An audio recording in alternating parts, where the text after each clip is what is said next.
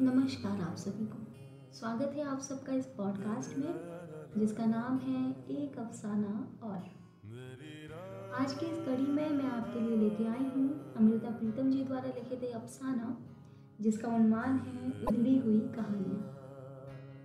अमृता प्रीतम जी की जी के बारे में बात की जाए तो जितने भी अफसाने, जितने भी कहानियाँ मैंने उनकी पढ़ी हुई हैं उनसे मुझे यही मालूम होता है कि उनकी कहानियाँ समाज का जीता जागता दर्पण है। और कहानी के पात्र पाठकों को यूँ मालूम होते हैं कि जैसे उनके इर्द गिर्द ही घूम रहे हैं। कहीं ना कहीं वो पात्र, वो किरदार इस दुनिया में एग्जिस्ट करते हैं, किसी ना किसी कोने में एग्जिस्ट करते हैं। तो कुछ ऐसी ही कहानी है अमृता प्रीतम जी की उधड़ी हुई कहानियाँ। तो चलिए इस कहानी को सुनते हैं। मैं और केतकी अभी एक दूसरे की वाकिफ नहीं हुई थी कि मेरी मुस्कुराहट ने उसकी मुस्कुराहट से दोस्ती गांठ ली। मेरे घर के सामने नीम के और कीकर के पेड़ों में एक बाँध हुआ करता है। बाँध की दूसरी ओर सरसों और चनों के खेत हैं। इन खेतों की बाएँ बगल में किसी सरकारी कॉलेज का एक बड़ा बगीचा है। इस बगीचे की एक नुक्कड़ पर केतकी की झोपड़ी है। बगीचे को सींचने के लिए पानी की छोटी छोटी खाइयाँ जगह जगह हैं। पानी की एक खाई केतकी की झोपड़ी के आगे से भी गुजरती। है इसी खाई के किनारे बैठी हुई केतकी को मैं रोज़ देखा करती थी। कभी वह कोई हंडिया या परात साफ़ कर रही होती और कभी वह सिर्फ़ पानी की अंजलियाँ भर भर कर चांदी के गजरों से लदी हुई अपनी बाहें धो रही होती। चांदी के गजरों की तरह ही उसके बदन पर ढलती आयु ने मांस की मोटी मोटी सिलवटें डाल दी थी। पर वह अपने गहरे सांवले रंग में भी इतनी सुंदर लगती थी कि मांस की मोटी मोटी सिलवटें मुझे उसकी उम्र की सिंगाल सी लगती थी। शायद इसलिए कि उसकी होंठों की मुस्कुराहट में अजीब सी भरपूरगी थी एक अजीब तरह की संतुष्टि, जो आज के ज़माने में सबके चेहरों से खो गई मैं रोज़ उसे देखती थी और सोचती थी कि उसने जाने कैसे यह भरपूरता अपने मोटे और सांवले होठों में संभाल कर रख ली थी। मैं उसे देखती थी और मुस्कुराती थी। मैं मुझे देखती और मुस्कुराती थी। और इस तरह मुझे उसका चेहरा बगीचे के सैकड़ों फूलों में से एक फूल जैसा ही लगने लगा था। मुझे बहुत से फूलों के नाम नहीं आते पर उसका नाम मुझे मालूम हो गया था। मांस का फूल। एक बार मैं पूरे तीन दिन उसके बगीचे में ना जा सकी। चौथे दिन जब गई तो उसकी आँखें मुझे इस तरह मिली जैसे तीन दिनों से नहीं, तीन सालों से बिछड़ी हुई। क्या हुआ बेटिया? इतनी दिन आई नहीं? सर्दी बहुत थी अम्मा। बस बिस्तर में ही बैठी रही। सचमुच बहुत जाड़ा पड़ता है तुम्हारे देश में। तुम्हारा कौन सा गाँव है अम्मा? अब तो यहाँ झोपड़ी डाल दी, यही मेरा गाँव है। यह तो ठीक है, फिर भी अपना गाँव अपना गाँव अब तो इस धरती से नाता टूट गया बेटिया अब तो यही कार्तिक मेरे गाँव की धरती है और यही मेरे गाँव का आकाश है। यही कार्तिक कहते हुए उसने झुग्गी के पास बैठे हुए अपने मर्द की तरफ़ देखा। आयु के कुबड़ीपन से झुका हुआ एक आदमी ज़मीन पर टीले और रस्सियाँ बिछाकर एक चटाई बन रहा था। दूर पड़े हुए कुछ गमलों में लगे हुए फूलों को सर्दी से बचाने के लिए शायद चटाइयों की आड़ दे रही थी। केतकी ने बहुत छोटे वाक्य में बहुत बड़ी बात कह दी थी। शायद बहुत बड़ी सच्चाइयों को अधिक विस्तार की ज़रूरत नहीं होती। मैं एक, एक हैरानी से उस आदमी की तरफ़ देखने लगी जो एक औरत के लिए धरती भी बन सकता था और आकाश भी। क्या देखती हो पितिया? यह तो मेरी बेरंग चिट्ठी है। बेरंग चिट्ठी? जब चिट्ठी पर टिकअप नहीं लगाते तो वह बेरंग हो जाती है। हाँ अम्मा। जब चिट्ठी पर टिकट नहीं लगी होती तो वह बेरंग हो जाती है। फिर उसको लेने वाला दुगना दाम देता है। हाँ अम्मा। उसको लेने के लिए दुगने पैसे देने पड़ते हैं। बस यही समझ लो कि इसको लेने के लिए मैंने दुगने दाम दिए। एक तो तन का दाम दिया और एक मन का। मैं केतकी के चेहरे की तरफ़ देखने लगी। केतकी का सादा और सांवला चेहरा ज़िंदगी की किसी बड़ी फिलॉसफी से सुलग रहा था। इस रिश्ते की चिट्ठी जब लिखते हैं तो गाँव के बड़े बूढ़े उसके ऊपर अपनी मोहर लगाते हैं। तो तुम्हारी इस चिट्ठी के ऊपर गाँव वालों ने अपनी मोहर नहीं लगाई? नहीं लगाई तो क्या हुआ? मेरी चिट्ठी थी। मैंने ले ली। यह कार्तिक की चिट्ठी तो सिर्फ़ केतकी के नाम लिखी गई थी।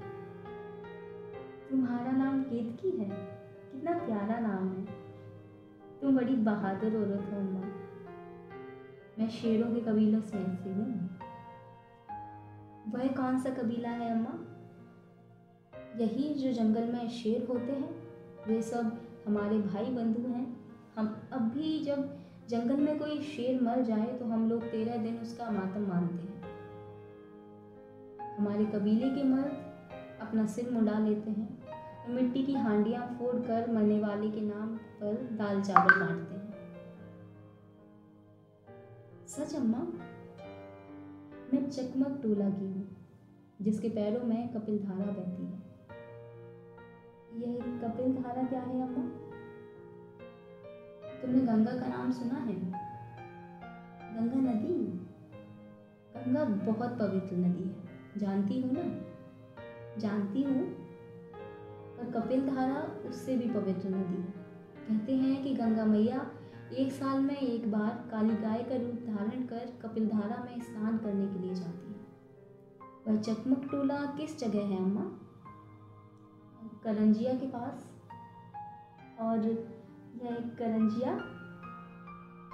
तुमने नर्मदा का नाम सुना है? हाँ सुना है।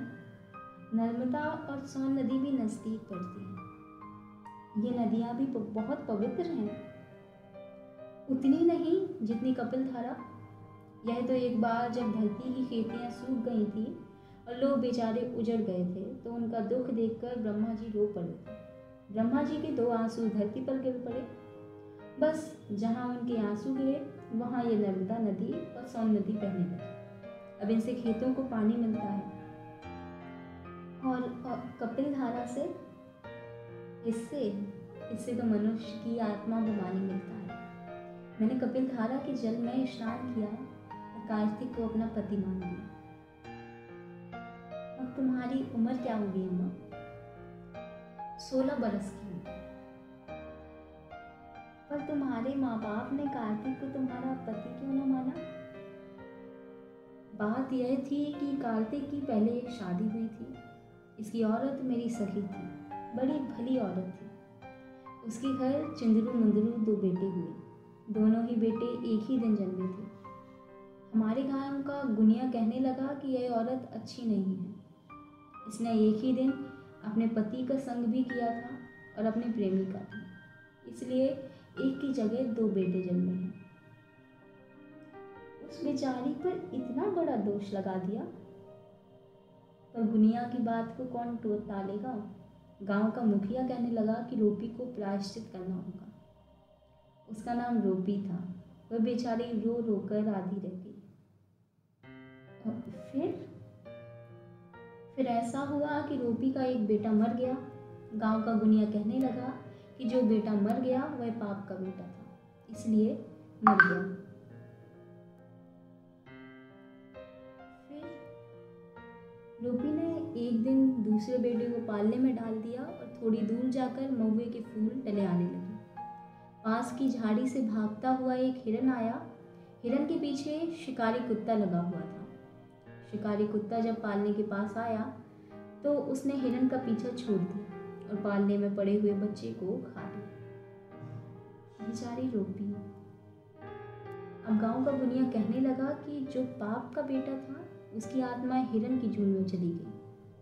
तभी तो हिरन भागता हुआ उस दूसरे बेटे को भी खाने के लिए पालने के पास आ गया। पर बच्चे को हिरन ने तो कुछ नहीं कहा था। उसको तो शिकारी कुत्ते ने मार दिया था।